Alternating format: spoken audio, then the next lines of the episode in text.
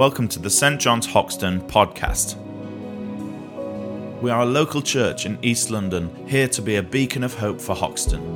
And our mission is to worship God, make disciples, share Jesus, and transform Hoxton.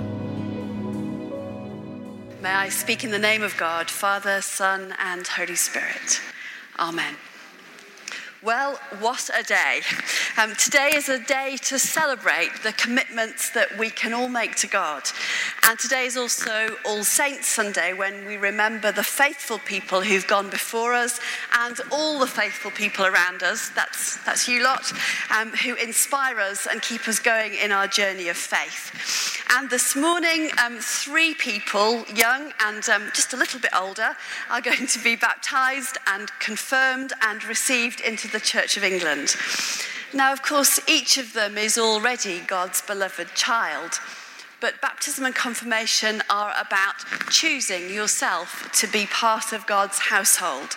Um, in some cases, as well, it's about making a fresh start. And so, um, Esther and Michaela and Andrew have decided to follow Jesus, and we are absolutely going to celebrate that with them every step of the way. And we can help them celebrate this morning by worshipping God with them, by praying for them, and by thinking ourselves about the decisions that we make as we follow Jesus. In the service that's about to come, we're going to use three symbols. And I want to think about those a bit so that we understand what's going on and, and, and what really the church is offering to these three people today. So the first one is oil. You can see we've got some little um, pots of oil and, and, little chalices to hold it in.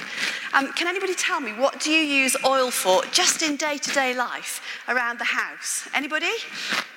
Cooking, definitely. Chip pan is my favourite. Um, anybody else? Oil around the house or maybe in the garage or, yeah. For, for skin and for hair, yeah, definitely. For moisturising, yeah. Any car mechanics out there? Anybody like tinkering with their engines in their garage on their day off? What do you use oil for in a car? Kind of lubricate it, to keep it working, yeah? Keep it healthy inside, yeah? In a car engine, absolutely, that's right. So, oil can help things to work really well and to stay healthy, though maybe not the chip pan. and we'll just forget about that bit for now, but um, it's a good thing too. And in Christian tradition, oil is a reminder of the Holy Spirit being with us and bringing God's blessings with us on our journeys. Um, it's believed to strengthen the person being baptized or confirmed, to turn away from evil or temptation or sin. So we can remember the Holy Spirit being with us and bless each other like this in our day to day lives. Um, if you have um, small children or just somebody else you love, you might want to make the sign of the cross on their forehead and say, Good night, God bless, as they go to sleep. Um, it's a reminder um, that God is always with us on our journey, helping to keep us strong and healthy and close to Him. And then there's water. Now, in the font over there, there's water.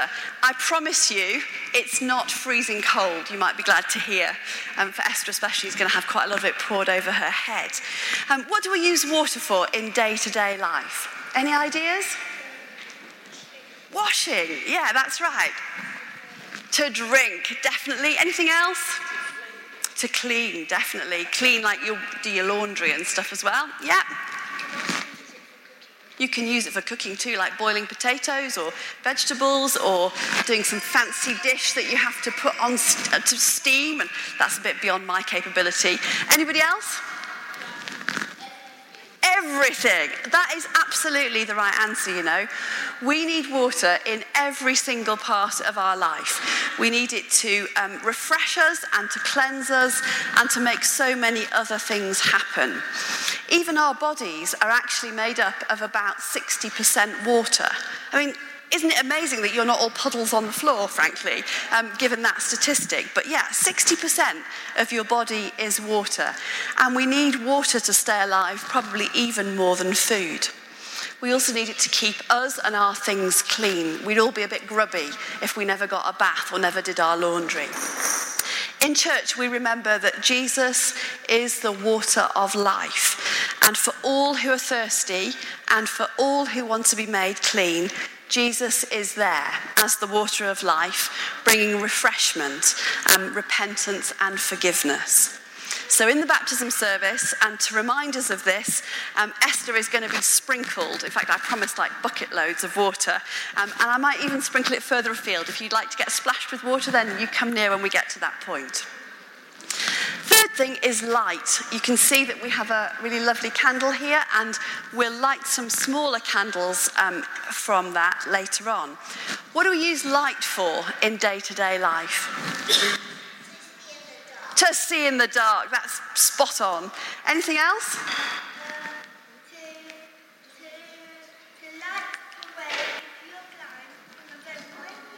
Yeah. Yeah, so light makes it possible to see, especially if you're blind. That's really important. We also heard, um, we sang that brilliant song about the lighthouse, didn't we?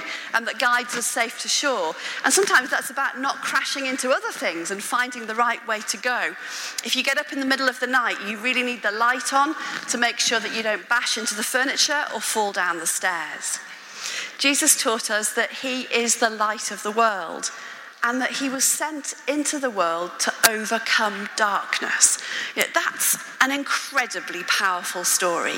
And if you've known darkness in your life, and if you've known the power of Jesus to overcome that, then you'll know that this is better than any action movie you might ever see.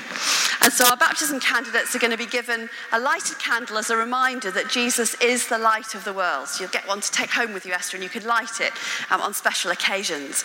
And also, it's to encourage you to shine as a light in the world, um, to be that light, to be Christ in the world to other people, um, to the glory of God. So, oil and water and light. All really important and all part of what we're doing this morning. Now, we also heard some really wise words from St. Paul, who wrote a letter to um, a community called the Ephesians. And in it, we heard his absolutely awesome prayer that we might have the power to comprehend with all the saints, that's us, what is the breadth and length and height and depth, and to know the love of God that surpasses knowledge, so that you may be filled with all the fullness of God. You might know that when babies are born, um, they're given a score called the APGAR score, about one minute old, and then again at five minutes old. And that's to see how well they're breathing and moving and reacting. And all that information is really carefully recorded. And then at about 10 days old, you get what we all call the Little Red Book. It's actually the Personal Child Health Record, if you want its proper title. Um, and in that, we put all the measurements and um, signs of development that children go through. Um, you can draw little graphs and you can regularly review them and check everything's going as it might be. And then as we all get older, there are more measurements. There are shoe sizes, there are SAT scores, there are GCSEs, and so on and so on. And important as those measurements might be, they can't begin to describe us. We are not a set of measurements in a book, and they cannot begin to describe the life that God gives us. When people make a decision to be baptized or to be confirmed or to receive, be received into the Church of England as a stepping stone in their own commitment, they are wanting to measure their lives in a different kind of way.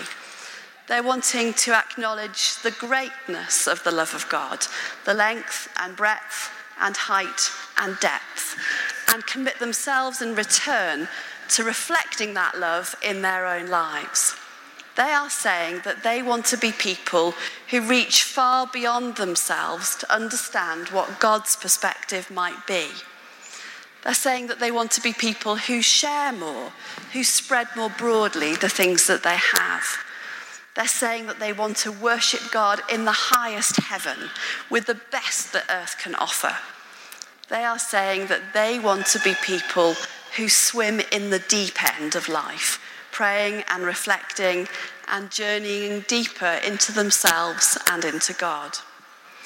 When we baptize or confirm someone, we use oil and water and light and um, those ancient words of the Christian tradition. But when we do that, we're not measuring their value. We're not giving them a little red book to write down what they've achieved or what they've done. Instead, we're giving them symbols of the vast love of God. Symbols which bless, refresh, cleanse, and illuminate them on that journey of hope. And being a church, being St. John's together, means being people who make that journey with each other and who give each other support on the way. And so I hope that you will pray now and um, over the coming weeks for all three of the candidates and also for each other, because we're all the saints of God, um, that we will all know the breadth and length and height and depth of the love of God in Jesus Christ. Amen. Thanks for listening to the St. John's Hoxton podcast. New talks will be uploaded every week from all of our services.